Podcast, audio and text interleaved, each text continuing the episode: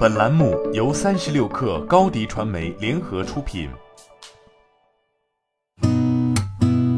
八点一刻，听互联网圈的新鲜事儿。今天是二零二一年六月八号，星期二。您好，我是金盛。三十六氪获悉，对于近期的裁员传闻，作业帮回应称，目前个别媒体和网络所谓的裁员传闻不实。我们根据公司战略进行业务调整，包括正常的人员优化和流动。重点业务人才招聘仍在继续。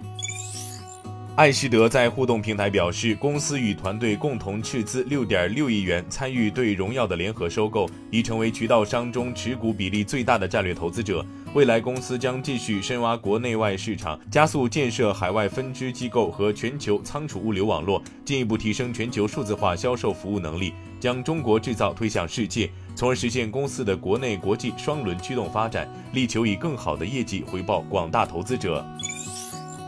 近日，自如研究院发布的《二零二一年十城毕业生租房报告》显示，百分之九十的大学生毕业后需要通过租房解决居住问题。北深广三个城市毕业生租金预算普遍突破三千元，房源虚假、二房东失责、找看房麻烦位列城市青年租房困扰 TOP 三。正规有品质保障的长租品牌已成为八成大学生的租房首选。在对租房生活方式的选择上，约百分之三十五会与陌生人合租，比例最高；其次为一个人单独租房和与熟人租房，分别占比百分之二十八和百分之二十六。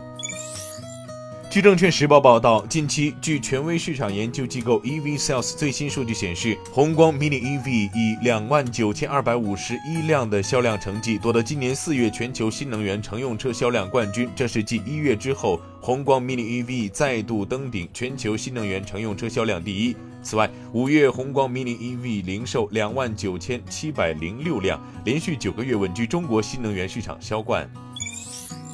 六月三号，企业微信正式发布三点一点八版本，在内部办公与连接微信方面持续优化。内部办公方面，企业微信新增深色模式和切换企业入口，并优化了 Mac 端的小程序支持。Mac 端也能使用小程序与微信互通和私域运营方面，客户朋友圈发布次数提升至每天三条。在政务场景中，证明朋友圈媒体可发条数同样提升为三条。反诈宣传、极端天气通知、防疫信息等都可得到及时传达。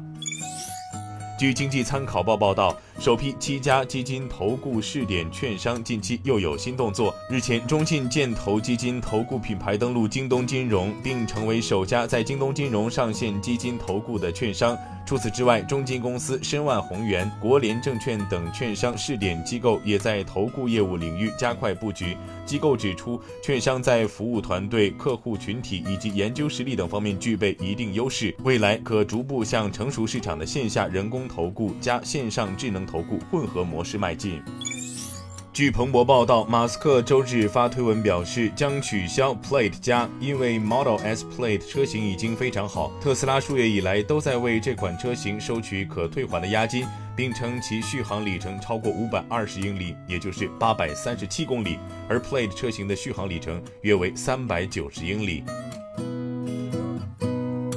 本节目由天眼查旗下一个有标准的企业服务平台天眼祈福冠名播出。今天咱们就先聊到这儿，我是金盛八点一刻，咱们明天见。